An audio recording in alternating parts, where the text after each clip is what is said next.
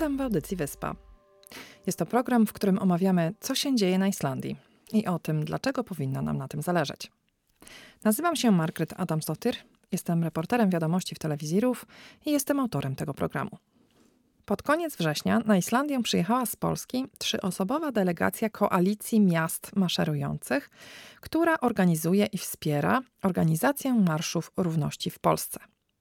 Celem ich wizyty na Islandii było zapoznanie się z islandzkimi organizacjami LGBT, i zapoznanie się z polską społecznością na wyspie. Julia Maciocha, Piotr Moszczyński i Piotr Jankowski pracują razem w sekretariacie tej organizacji i są prężnie działającymi aktywistami. Piotr Jankowski to gdańszczanin. Jest prezesem Stowarzyszenia Tolerado i koordynatorem jego projektów, członkiem Gdańskiej Rady do Spraw Równego Traktowania i współorganizatorem trójmiejskich marszów i Dni Równości. Jest także koordynatorem projektów samorządowych z Europejskiego Obszaru Gospodarczego, w tym poradni prawno-psychologicznej dla osób queer.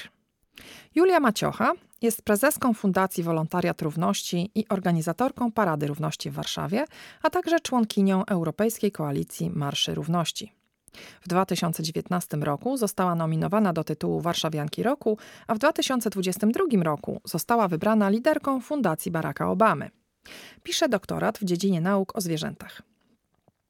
Piotr Moszczyński jest współzałożycielem poznańskiej grupy Stonewall, Poznań Pride Week i Marszu Równości w Gnieźnie.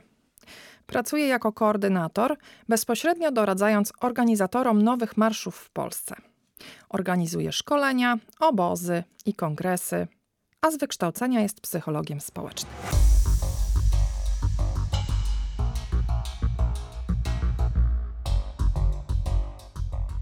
Witam serdecznie na Islandii. Cześć. Cześć. Cześć. Zacznijmy od tego, żebyście opowiedzieli troszeczkę, kim jesteście i czym jest Wasza organizacja. Koalicja Miast Maszerujących powstała po to, by łączyć ze sobą, by sieciować ze sobą przede wszystkim miasta organizujące Marsze Równości w Polsce. W Polsce mamy już 35 miast, które organizują takie marsze. Wiemy, że na Islandii jest ich troszeczkę mniej. Natomiast koalicja w swoim założeniu miała wspierać te osoby, które chcą wchodzić w aktywizm, bo jesteśmy w takiej sytuacji w Polsce, w której potrzebujemy każdych rąk do pracy, w której potrzebujemy każdej głowy ze świeżymi pomysłami i zależało nam, żeby osoby, które zaczynają aktywizm, szczególnie w tych małych miejscowościach, nie musiały wynajdować koła od nowa, żeby mogły mm, wejść w ten aktywizm wspierane przez osoby, które już trochę w nim są, e, żeby dostawały pakiet informacji, wsparcia, e, które oferujemy jako koalicja żeby było im łatwiej, żeby nie zaczynali tak, jak my zaczynaliśmy. E, tak jak Julia wspominała, e, koalicja zrzesza już 35 miast i są w tej koalicji tak duże miasta jak Warszawa, której Julia jest e, szefową, jest szefową Warszawskiej Parady Równości, ale też tak małe miasta jak Milicz czy Sztum. Milicz na, na Dolnym Śląsku w zeszłym roku był e, najmniejszym marszem w Polsce, tylko 12 tysięcy mieszkańców. I w Miliczu lokalna nauczycielka organizuje tam, tam właśnie marsze równości, dlatego że jest po prostu ma w sobie niezgodę, e, żeby e, dyskryminować osoby, swoich własnych uczniów, uczennice, które doświadczają tego, tego polskiego klimatu. Polsce cały czas nie mamy większości praw, które osoby LGBT mają w Islandii. Nie mamy żadnych możliwości legalizacji e, związków osób tej samej płci. Procedura, która, która dotyczy osób transpłciowych jest też e, strasznie po prostu okropna, jest, jest, jest nieludzka. E, trzeba pozwać swoich własnych rodziców i udowodnić im, że popełnili błąd w akcie urodzenia, żeby skorygować swoje papiery. To są problemy, których my doświadczamy na poziomie ogólnopolskim, no ale lokalnie też nie wszystkie samorządy są przychylne. I my też dostarczamy tą pomoc prawną, również wtedy, kiedy trzeba, wtedy, kiedy lokalny urząd, e, urząd miasta czy urząd gminy po prostu nie zgadza się na to, żeby w ich miejscu przeprowadzano jakiekolwiek akcje wspierające osoby LGBT, a to się niestety cały czas zdarza. Więc naszą funkcją jako, jako koalicji jest też dostarczać tej pomocy prawnej wtedy, kiedy trzeba. E, a jeżeli chodzi o Waszą wizytę w Islandii, po co tutaj przyjechaliście i mm, jak wyglądał Wasz pobyt? Generalnie bardzo ważną częścią było spotkanie e, z tutaj lokalnymi organizacjami queerowymi, przede wszystkim z Reykjavik Pride i Samotkin 78. Mamy za sobą szereg rozmów z tymi organizacjami, troszeczkę porównywania tego, w jakim jesteśmy miejscu. Islandia jest o wiele dalej niż Polska. Jest tutaj równość małżeńska, jest tutaj adopcja dzieci, tak e, tęcza tak na dobrą sprawę nawet w małych miejscowościach e, jest powszechna. To jest coś, czego absolutnie w Polsce nie ma. Tęcza wręcz w małych miastach budzi zgrozę w, w lokalnych e, społecznościach czy u lokalnych polityków. Wręcz e, są czasami akcje mycia tęczy z ulic, odkażania ulic po przejściu Marszu Równości. Więc to jest bardzo ważne też, żeby pokazywać te perspektywy i też troszeczkę rozmawialiśmy na przykład o pierwszych jakichś takich homofobicznych aktach tutaj w Islandii, które też mają miejsce miejsce. Rozmawialiśmy bardzo dużo też o naszych doświadczeniach z różnego rodzaju fundamentalistycznymi organizacjami, które jak wiemy mają też pewien parasol mm, paneuropejski, bym to tak nazwał. Więc pod tym względem te rozmowy były też dla nas niesamowicie ważne. No i też sieciowanie się tutaj z lokalną Polonią, próby odnalezienia Polonii nie tylko w Reykjaviku, ale też poza nim. To jest też trochę to, o czym mówiłam z tym wynajdywaniem koła od nowa. Ja absolutnie wierzę w moc e, sieciowania, w moc wysłuchiwania siebie nawzajem, e, szukania podobieństw, bo może z perspektywy warszawskiej Reykjavik Pride nie jest aż tak e, bliski, bo jednak jest dużo, dużo mniejszym miastem, ale właśnie dla tych małych miast, które właśnie rozpoczynają ruchy marszowe u siebie, te regiony, jak to wszystko się dzieje w tej małej skali, też jest dla nas bardzo ważne. I mam poczucie, że ze wszystkimi możemy się trochę, mm, od każdego możemy się uczyć.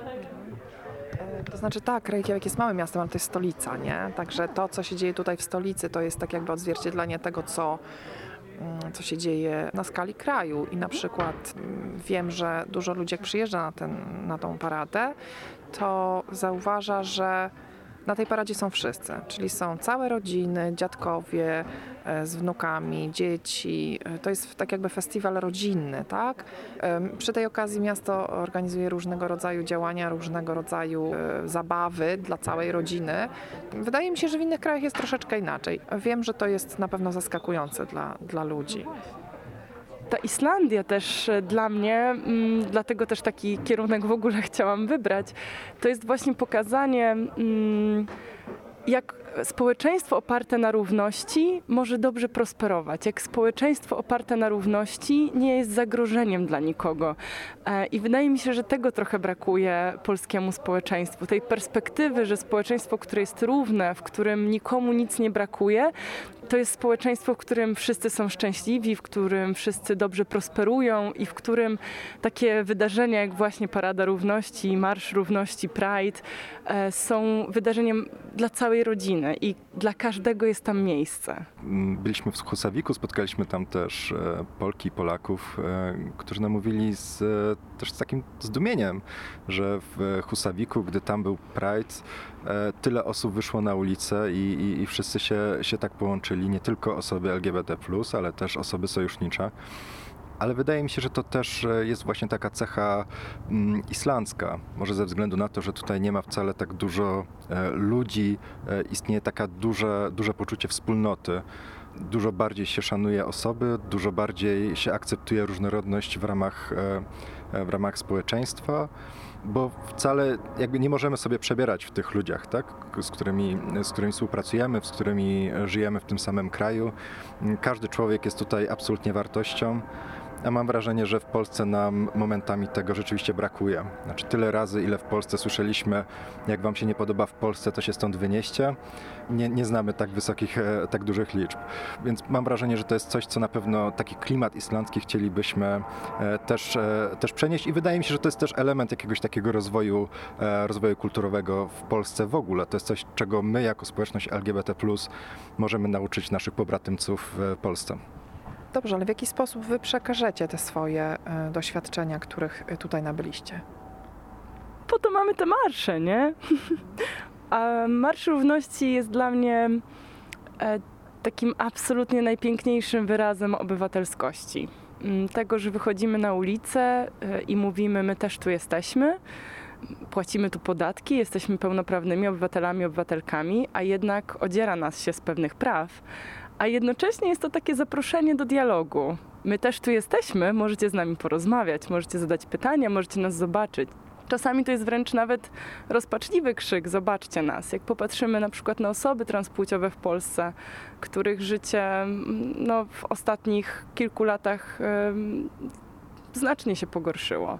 To, co robi partia rządząca, to, co robi prezydent naszego kraju, który ma odwagę, bo ja uważam, że to trzeba po prostu mieć jakąś odwagę, wyjść i powiedzieć, że jakaś część społeczeństwa nie jest ludźmi, tylko ideologią. Te warunki, w których dorastają teraz młode osoby LGBT w naszym kraju, które słyszą, że nie są tu chciane, e, że są ideologią, a nie ludźmi, że nie powinny istnieć, że nie powinny żyć, że mają siedzieć w szafie, że mają siedzieć w domu. To są warunki, które są bardzo trudne. Ten Marsz Równości to jest właśnie taki jeden dzień w roku. W każdym mieście to jest inny dzień, w którym mówimy, to też jest nasz kraj. I my nie chcemy wyjeżdżać. Chcemy żyć tutaj, chcemy, żeby było lepiej nie tylko nam, ale też właśnie tym wszystkim innym, kolejnym pokoleniom, które przyjdą po nas. Co jest też bardzo ważne, e, Marsz Równości to jest to wielkie wydarzenie danego dnia, ale um, też bardzo często jest zaczynem w ogóle do dalszych działalności w tym, e, w danym regionie, w danym mieście. Świetny przykład z tego roku. E, w czerwcu, na początku czerwca przeszedł pierwszy Marsz Równości w Słupsku, na Pomorzu, na północnej Polsce. Teraz w sierpniu zawiązało się tam stowarzyszenie osób, które tworzyły marsz i chcą też działać przez cały rok i robić różne queerowe rzeczy. I też po to jest właśnie ta koalicja nasza, żebyśmy tych miast, które są troszeczkę bardziej doświadczone, bo na przykład przykład działają już 10, 15 czy 20 lat, transpondowali wiedzę do tych startujących grup. Przede wszystkim w kwestii marszów równości, tego, żeby się odbywały bezpiecznie, żeby były kolorowe, barwne, e, żeby nie dochodziło więcej do takich sytuacji jak w Białym Stoku w 2019 roku. Też staramy się pokazywać, szkolić e, młode osoby aktywistyczne czy początkujące osoby aktywistyczne w tym, jak budować taki trwały aktywizm robiący trwałą zmianę w tym danym swoim regionie. Mamy na przykład teraz na, na swoim koncie szkolenia dotyczące współpracy samorządowej, e, szkolenia z finansowania, jak robić te finansowanie w sposób transparentny, przejrzysty, bo działamy tutaj na środkach publicznych, ze zrzutek, ze zbiórek publicznych, więc pod tym względem tutaj jest bardzo ważny też ten mechanizmy działania koalicji, które pozwalają później na trwałą, stabilną zmianę w danym regionie. Czy organizujecie jakiegoś rodzaju kursy, tak jak na przykład nasza organizacja tutaj islandzka Samtokin 78, e, czyli Islandzka Narodowa Organizacja Queer, to jest ich, ich, rola to jest przede wszystkim e, nauczanie, czyli oni prowadzą kursy dla nauczycieli, kursy dla gmin, kursy dla rodziców, dla dzieci, dla nastolatków, których e, po prostu uczą założeń równości, uczą, gdzie ludzie mogą udać się, jeżeli chodzi o, o ze swoimi pytaniami, jeżeli chodzi o nawet o rozmowę, czy, czy pomoc psychologiczną, czy w ogóle e, kwestie, jeżeli chodzi na przykład o młodych ludzi, którzy sami się zastanawiają, czy, czy coś takiego, macie jakiś taki program? Bezpośrednio sama koalicja takiego konkretnego programu nie ma, natomiast e, poszczególne e, organizacje już takie rzeczy podejmują, bo to jest, trzeba zrozumieć kontekst Polski, to jest pewien już krok dopiero e, dla każdej organizacji. My się zajmujemy tymi organizacjami, które początkują, raczkują niejako w tym aktywizmie, no i oczywiście dochodzą do kolejnych szczebli. Więc takie organizacje, na przykład ta, którą ja reprezentuję, Tolerado z Gdańska, ma już na swoim koncie na przykład prowadzenie szkoleń dla nauczycieli, szczególnie dotyczące tego, jak traktować czy jak e, wspierać mm, transpłciową młodzież w szkole. E, oczywiście nie są to absolutnie łatwe szkolenia, bo zderzamy się cały czas z nagonką no, też partii rządzącej, tak, e, czy, czy, jej różnego rodzaju akolitów. Więc siłą rzeczy, żeby prowadzić taką, te, tego typu działalność w regionie, też już trzeba mieć odpowiednie doświadczenie. I naszym zadaniem jest budowanie tego know-how dla tych poszczególnych startujących organizacji, żeby mogły to też robić w przyszłości. W naszej rozmowie z organizacją e, Samtokin też nam, ja przynajmniej miałam takie poczucie, że ta organizacja jest marką, że różne samorządy chcą z nią współpracować, bo właśnie widzą ekspertkość e, osób aktywistycznych, mm, ale też widzą wartość tego, żeby taka osoba ekspertka przyszła do ich szkoły i właśnie opowiedziała o równości, o założeniach e, równego świata. W Polsce mamy troszeczkę inny klimat. Organizacje pozarządowe mają bardzo utrudnione wejście do szkół publicznych, wręcz praktyczny zakaz wchodzenia do szkół publicznych, więc wszystkie działania, wszelkiego rodzaju szkolenia muszą odbywać się po godzinach są tylko i wyłącznie dla osób chętnych, a właściwie najchętniejszych. Troszeczkę nam ułatwił sprawę COVID. Ja prowadziłam w trakcie COVID-u szkolenie dla nauczycieli z całej Polski. E, ten dostęp na Zoomie troszeczkę ułatwił niektórym osobom dostęp e, do takich szkoleń. E, też zachęcił osoby, bo jednak Zoom daje trochę anonimowości, która w Polsce jeszcze przy działaniach LGBT-owych jest czasami ludziom potrzebna.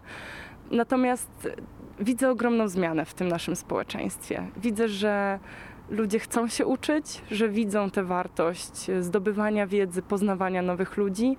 E, no i też nasze społeczeństwo zaczyna widzieć tę iskierkę równości i widzi chyba, że ta równość to jest droga, którą powinniśmy iść. Ja bym dodał jeszcze, że ważna dla nas jest współpraca z profesjonalistami, z osobami, które wykonują i udzielają profesjonalnej pomocy. To też e, z naszej rozmowy z Sam Tokin e, wynikło, że oni też przeszli z tej pomocy świadczonej przez osoby aktywistyczne po prostu na miejscu na pomoc profesjonalną udzielaną przez e, psychologów, psycholożki. Ja też jestem z wykształcenia psychologiem i też doświadczyłem tego, że spokojnie można przejść przez cały kurs psychologii w Polsce i tak naprawdę nie zetknąć się z tematyką osób LGBT w ogóle. Można zrobić dyplom z psychologii i można na ten temat po prostu nic nie wiedzieć. Więc my współpracujemy z profesjonalistami, z profesjonalistkami, również z osobami LGBT, które wykonują te zawody. No i też dużo słuchamy, tak? Słuchamy, czego one potrzebują, te osoby. Staramy się e, budować te partnerstwa między tymi e, osobami, a osobami, które są odpowiedzialne za programy e, na przykład nauczania, osobami, które są odpowiedzialne za polityki społeczne w danych miastach. Też dużo słuchamy osób, które tworzą tą społeczność aktywistyczną, tak? czyli te osoby, które organizują Marsze Równości, bo w każdym mieście sytuacja jest zupełnie inna. Zdarza się też tak, że lokalne samorządy nie są gotowe, czy nie są chętne na to, żeby wspierać e, Marsze Równości, ale są bardziej otwarte na to, żeby na przykład wspierać osoby, młodzież, która się uczy w ichniejszych szkołach, w prewencji samobójstw, w jakby budowaniu i wzmacnianiu tych osób LGBT+, które nie mają specjalnie wyboru, tak? które żyją w tych lokalnych społecznościach, no i jakoś przynajmniej do tego 18 roku życia e, są skazane na bycie w tym, a nie innym miejscu. No i my też takie osoby w sposób pośredni, przede wszystkim przez zmiany systemowe, no bo ile nas jest tutaj osób? Tych e, osób aktywistycznych jest może kilkaset. To jest za mało, żeby zmienić ponad 30-milionowy kraj. My musimy działać tutaj na systemie, musimy wspierać zmiany systemowe, wspierać zmiany procedur. Mm, to jest dla nas e, kluczowe. Chciałam Was zapytać o kontakty tutejsze na Islandii. Powiedzieliście, że udało Wam się odnaleźć tutaj społeczność e, islandzką LGBT. Co się dowiedzieliście? Jak się im tutaj żyje? Co oni mówią? Ja akurat pochodzę z Poznania, więc e, mam kontakt z Kubą Stachowiakiem, który e, wiele lat temu już tutaj przyleciał do Reykjaviku. Jest wziętym poetą. Kuba też przez wiele lat organizował Marsze Równości w Poznaniu, także zna ten nasz aktywistyczny chleb. No i to, co zauważyłem, to to, że wiele osób, które nawet e, wykonywały działalność aktywistyczną w Polsce, tutaj w Islandii już nie czuje tak dużej potrzeby. Znaczy, tutaj w Islandii rzeczywiście ta sytuacja jest tak dobra, że, że nie ma takiego moralnego przymusu, że trzeba się zaangażować, tak? Że, że jeżeli ja się tym nie zajmę, to nic się nie zmieni w naszym, w naszym życiu, w naszej społeczności. Także to, co widzimy, to to, że ludzie tutaj wreszcie mogą odetchnąć pełną piersią, mogą się zająć tym, co naprawdę kochają, mogą realizować swoje talenty, a nie muszą e, podążać właśnie e, tym aktywistycznym tropem. Oczywiście mogą, ale z tego, co obserwujemy, to wiele osób, e, które pochodzi z Polski, właśnie się nie angażuje angażuje tutaj lokalnie, jest zafascynowane. Wręcz e, to są osoby, które boją się wracać często do Polski, tak? Boją się tego, że wrócą do swojego rodzinnego miasta, zobaczą, że w tym rodzinnym mieście, jeżeli chodzi na przykład o sytuację osób LGBT, niestety niewiele się zmieniło że znowu będą musieli gdzieś tam schować e, swoje tęczowe emblematy na przykład, będą się e, oglądać za plecy i bać się, czy ktoś ich nie napadnie. No i trudno się dziwić, tak? My, my niestety też e, często z takimi rzeczami się zderzamy w e, Polsce. Cieszymy się, e, cieszymy się ich tutaj wolnością w Islandii. Cieszymy się, że mogą się tutaj realizować. Jest to dla nas inspirujące. Jest to też przykład, e, który możemy pokazywać w Polsce. Niedawne raporty pokazywały, że Polska co roku traci miliardy złotych na tym, że osoby LGBT nie mają równego statusu w naszym kraju, bo nie mogą się skupić na przykład na swoich codziennych e, zadaniach zawodowych. To jest właśnie utrata uwagi, to jest utrata talentów, bo właśnie wiele osób wybiera nie walkę w Polsce, tylko właśnie relatywnie e, przyzwoite życie w innych zachodnich krajach. Także jest to dla nas też inspiracja i przykład, e, żeby pokazać, że to jest po prostu czysty zysk dla naszego polskiego społeczeństwa. Dużo osób mówi o tym, że klimat pogodowy może jest tutaj trochę trudniejszy niż w Polsce, ale żyje się łatwiej, że to życie jest po prostu mniej skomplikowane, e, że te procedury dotarcia do różnych osób, e, że te ścieżki są skrócone. Ja bym chciała właśnie takiego społeczeństwa, w którym rzeczy są po prostu proste. E, nie utrudniamy sobie bez sensu nie komplikujemy niepotrzebnie. Mam poczucie, że Polska komplikuje sobie życie, rzeczy, komplikuje też życie mi, osobie nieheteronormatywnej w tym kraju, zupełnie do niczego nie zmierzając. Nikt na tym nie zyskuje, a dużo osób na tym traci. I myślę, że to jest ta duża różnica pomiędzy Polską a Islandią. No rozumiem, rozumiem to, dlatego że tutaj ludzie mogą się po prostu skupić na tym, co chcą robić, co lubią robić i nie zastanawiać się nad tym, jakiej są orientacji. To nie gra roli w ich, w ich życiu ogólnie takiej dużej, bo po prostu są akceptowani e, tacy, jacy są. E, ale też nawet e, wzięcie udziału w tym prajdzie, o którym wspominałaś, jest właśnie tym wesołym, radosnym dniem, a w wielu miastach w Polsce to jest dalej akt ogromnej odwagi. To jest dalej sytuacja, w której wychodzisz na ulicę i potencjalnie może stać ci się krzywda. E, dobrze, przejdźmy do kolejnego tematu. Jeżeli chodzi o wybory, które e, nadchodzą w Polsce, wybory do parlamentu, czy podjęliście jakieś e, działania dotyczące nadchodzących wyborów? Przede wszystkim to są różnego rodzaju działania profrekwencyjne, e, żeby zachęcić społeczność do tego, żeby poszła.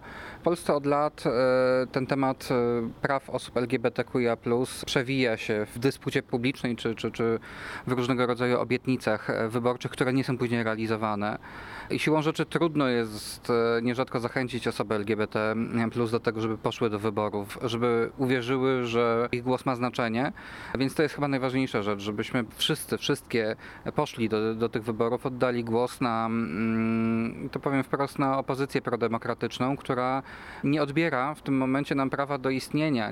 Jest różnica na zasadzie egzystencjalnej, czy mamy polityka, który mówi e, o naszych prawach w takim czy w innym tonie, ale mówi o nich powiedzmy, że w miarę pozytywnie, e, versus polityka e, czy, czy przedstawicieli partii, którzy y, nazywają nas ideologią, a nie ludźmi. No to jest taki wybór. I nie pójście na te wybory to jest w pewnym sensie oddanie głosu na tę drugą opcję. E, więc wszelkie działania profrekwencyjne. Poza tym w Polsce jest cały szereg teraz e, takich społecznie ważnych tematów. Temat też osób uchodźczych, e, temat mm, praw aborcyjnych. I to wszystko się wpisuje w ten nurt praw człowieka, wokół których krąży cała debata też polityczna. Więc my też musimy bardzo mocno akcentować e, nasze prawa, że już nie tylko związki partnerskie, ale e, równość małżeńska, e, prawo do wychowywania dzieci, że to są bardzo ważne postulaty polityczne. Więc my też musimy rozmawiając z politykami, chodząc na różnego rodzaju spotkania przedwyborcze, wskazywać, że to jest dla nas ważny temat, bo ja jestem osobą wyborczą i ja mam tylko jedno życie i ja nie mam czasu czekać na to, aż politycy dojdą do tego, czy wszyscy politycy dojdą do tego, że tak, jednak ja mam prawa, e, bo bardzo często my słyszymy, że okej, okay, najpierw musimy pokonać e, siły antydemokratyczne i najpierw musimy odzyskać naszą Polskę, a wtedy porozmawiamy o prawach takich czy innych proaborcyjnych, czy prawach, e, prawach osób LGBT+. No nie, ja nie mam czasu czekać. W Polsce cały czas ważną instytucją jest Kościół rzymskokatolicki, który właśnie w tym tygodniu wydał zalecenia dla wiernych, w jaki sposób mają głosować. No i wśród pierwszych dwóch punktów, e, jak katolicy mają głosować w Polsce. Po pierwsze, mają głosować przeciwko aborcji, a po drugie, mają głosować przeciwko prawom osób LGBT. Więc to jest nastawienie Kościoła rzymskokatolickiego, e, który cały czas e, powiększa jakby swoją, czy stara się bronić swojej strefy wpływów w naszym kraju. No i co tu dużo mówić, Kościół cały czas jest jakąś instytucją autorytetu w naszym kraju. No więc co my możemy robić w tej sytuacji? Mm, Marsze Równości, my jako aktywiści, e, no nie jesteśmy osobami e, o tak dużym autorytecie czy o tak dużych wpływach jak Kościół rzymskokatolicki. Ale to, co my możemy zrobić, to jest to, żeby namawiać osoby LGBT, które mogą porozmawiać ze swoimi bliskimi, ze swoją rodziną, ze swoimi znajomymi, ze swoimi przyjaciółmi i powiedzieć: chodźcie na te wybory i chodźcie, żeby sprawić, żeby ta Polska była wreszcie przyjaznym krajem dla mnie, dla mojego partnera, e, dla mojej koleżanki i razem możemy to zrobić. To, co jest istotne, e, to to, że w momencie, w którym my bezpośrednio ze sobą rozmawiamy, w momencie, w którym my znamy bezpośrednio osobę LGBT, to te autorytety, to to, co, co Kościół e, nam każe robić, to, co ksiądz mówi z ambony, już nie ma tak dużego znaczenia, bo bardziej jesteśmy w stanie zaufać naszemu synowi, naszemu bratu e, czy naszej siostrze niż e, księdzu, który w ogóle nas nie zna. Czy myślicie, że Polska zmieniła się na przestrzeni tych czterech lat od ostatnich wyborów? Czy nastąpiły jakieś zmiany? Czy są to zmiany na lepsze, czy zmiany na gorsze, jeżeli chodzi o prawa osób LGBT?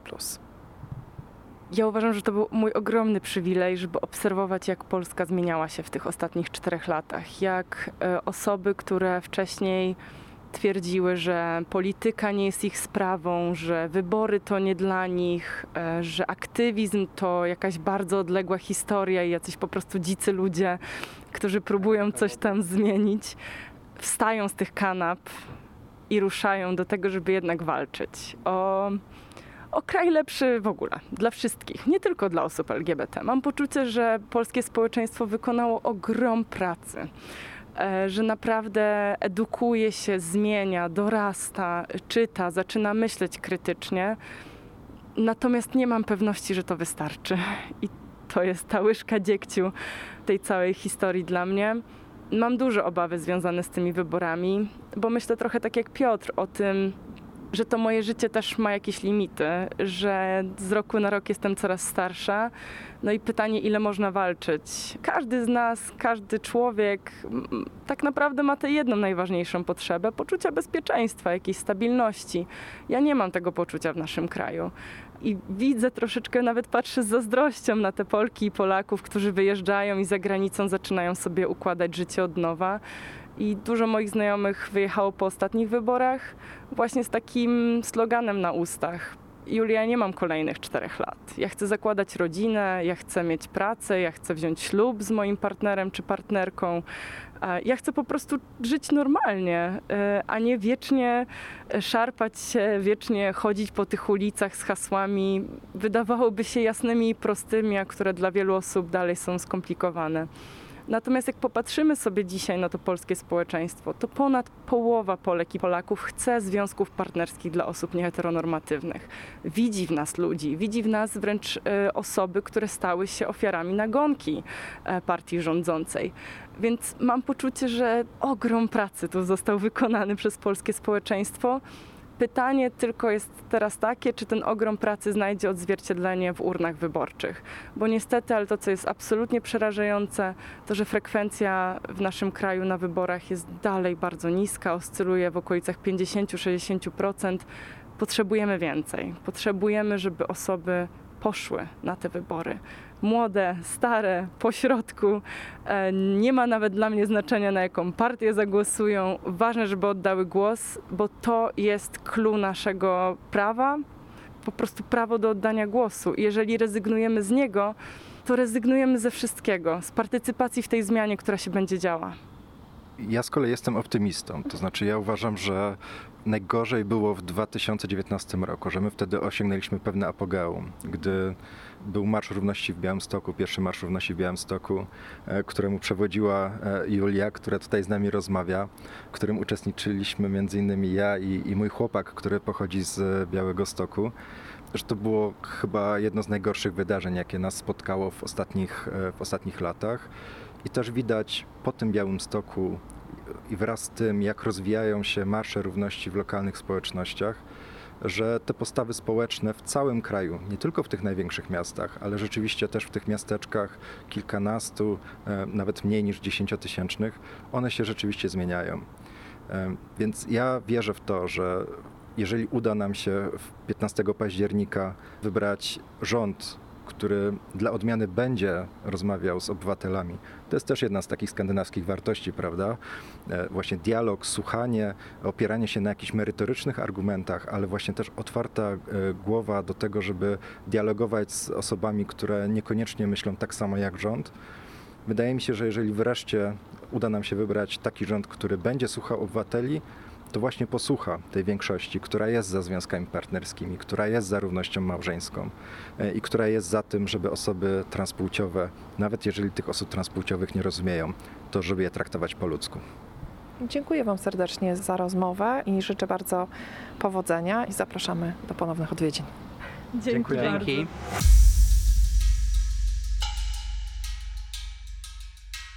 Kontynuując tematykę dzisiejszego odcinka, proponuję Państwu najnowszy singiel Paula Oscara, który jest jednym z najbardziej znanych i cenionych islandzkich artystów popowych. Pochodzi z muzykalnej rodziny i śpiewa od dziecka.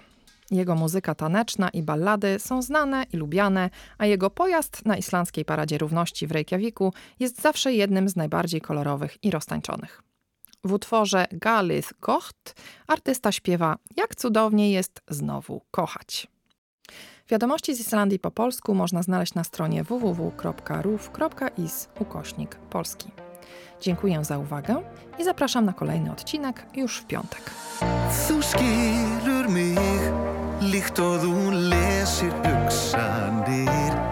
Kottu til mín og haltu mér fast endur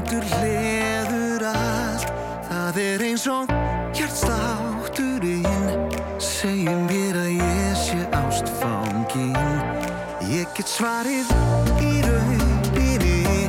Sálin mín full af sólskinni. Sérðu það á andlitin á mér Hvað ég orðin er ástfangin af þér. Það er svo galið gott að elska aftur Galið gott að elska aftur. Finna hvað ástir er geggjaður kraftur. Galið gott að elska aftur. Það er svo galið gott að elska